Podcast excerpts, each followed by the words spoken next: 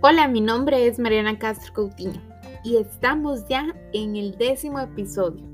El día de hoy terminamos la primera temporada de nuestro podcast D U A y hoy vamos a despedir la primera temporada con el tema de la discapacidad sensorial, motora y psicosocial.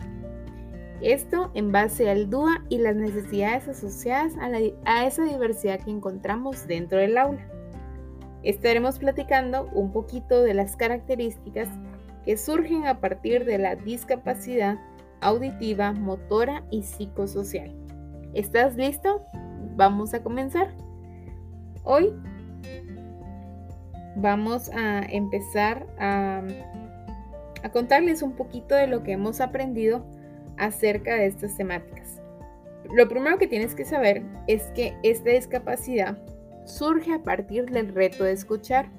Así es, cada vez vamos avanzando un poquito más. Hoy hablaremos acerca de la sordera y la hipoacusia. ¿Alguna vez lo has escuchado? ¿Te ha llamado la atención saber qué es? Perfecto, hoy te estaré contando algunas características de ella.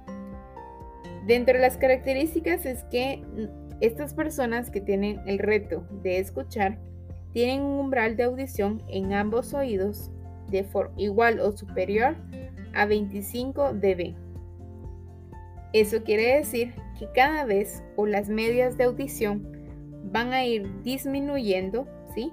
Es decir, que como personas comunes sin discapacidad eh, auditiva podemos tener una audición normal, pero poco a poco la pérdida de audición va eh, generando diferentes niveles, tanto leve, moderada, severa y la profunda, que es cuando ya no escuchan absolutamente nada.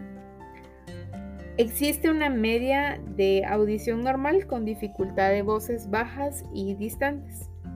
Su conversación suele ser de posiblemente uno punto cinco metros y el uso de audífonos para esta discapacidad es necesario.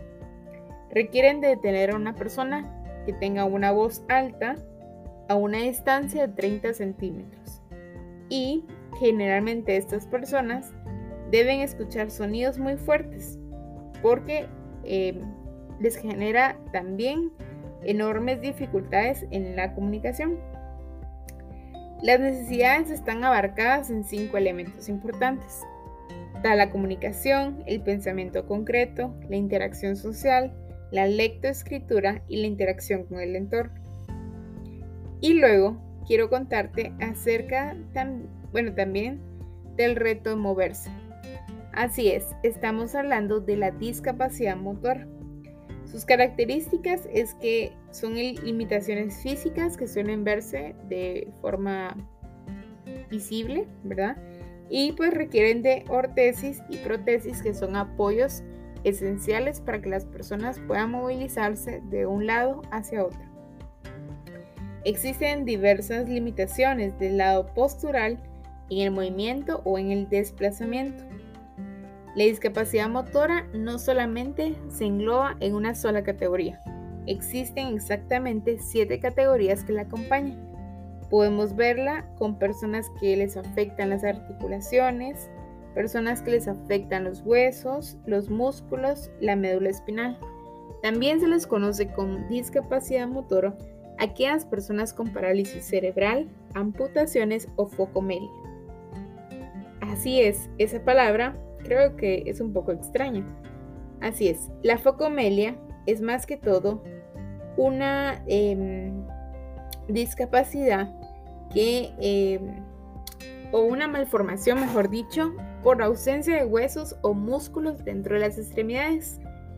A la focomelia también la conocemos con un nombre como el síndrome de Roberts, que es un trastorno bastante raro, pero se, dedican, se, perdón, se caracteriza por la malformación de origen teratogénico, es decir, consiste en esa ausencia de huesos y músculos tanto en las extremidades superiores y las inferiores.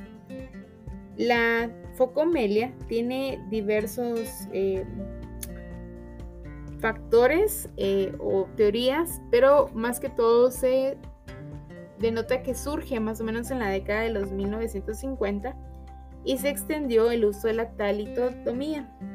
Esta ha provocado numerosos casos, ¿verdad? En cuanto a la focomelia, la melia y la esmelia. Y eh, estos términos se usan también como sedantes no muy potentes para las mujeres embarazadas. Y además se descubría que al utilizarlas podían provocar problemas en las extremidades de los recién nacidos. Así que la focomelia tiene origen o se le asocia a la talidomedia. ¿Y qué es eh, la talidomedia? Pues es más que todo un defecto en la diferen- diver- diferenciación celular, en la que según últimos estudios científicos, aunque no se ha determinado la exactitud de las causas que pueden eh, generarla. Esta enfermedad es bastante, bastante rara, pues afecta a uno de cada veinte mil recién nacidos y se produce por eh, causas genéticas por mutaciones en el gen S C O dos. A esto le causa un retraso de la división celular, es decir, el incremento de la muerte celular y defectos de la proliferación celular. También se le han eh, abarcado diversas eh, causas, tanto ambientales. En los años sesenta, su incidencia aumentó de una forma notable a consecuencia del uso médico de la talidomedia para aliviar esas náuseas durante el embarazo. Pero más tarde se demostraba que el medicamento causaba focomedia. Entonces era más fácil detectar esta malformación durante el embarazo, pero no tenían ni tratamiento a los afectados que tienen un alto nivel de mortalidad. Este, eh, algunos de los síntomas de esta focomelia pues, eh, está más que todo en que las extremidades son más cortas de lo normal, es decir, el pulgar es más corto o está ausente, hay ausencias de algunos dedos de la mano, hay deformidad angular de los dedos, eh, sufusión de dos o más dedos, que también se le como, conoce como la sindactilia, sindactilia, perdón. Hay anomalías craneoencefálicas, microcefalia y hay un escaso desarrollo en las alas nasales. También existe un desarrollo deficiente en las mejillas. A esto se le conoce como hipoplasia malar y hay una eh, amplia eh, separación entre los órganos gemelos que también se le conoce como el hipertelorismo. hipertelorismo. Eh, la micro micrognatia, que es la mandíbula más pequeña, y también le llaman a una tumor- tumoración benigna a una marca de fresa o hemangioma capilar. Existen glóbulos oculares hacia afuera, que también le conocemos con el nombre de exoftalmos. Hay una hendidura entre los párpados, hay una inclinación hacia abajo. Las orejas suelen ser más pequeñas, la córnea es bastante opaca y hay una fisura del labio palatino. Y así muchas más. También quiero contarte que eh, la discapacidad eh, audi- eh, motora podemos verla en diversas necesidades. Como lo mencionaba, en la parte motora, en el lenguaje y su comunicación, en el área cognitiva, sensorial, afectivo-social y el bienestar y la salud. Ahora quiero contarte un poquito acerca de la discapacidad psicosocial.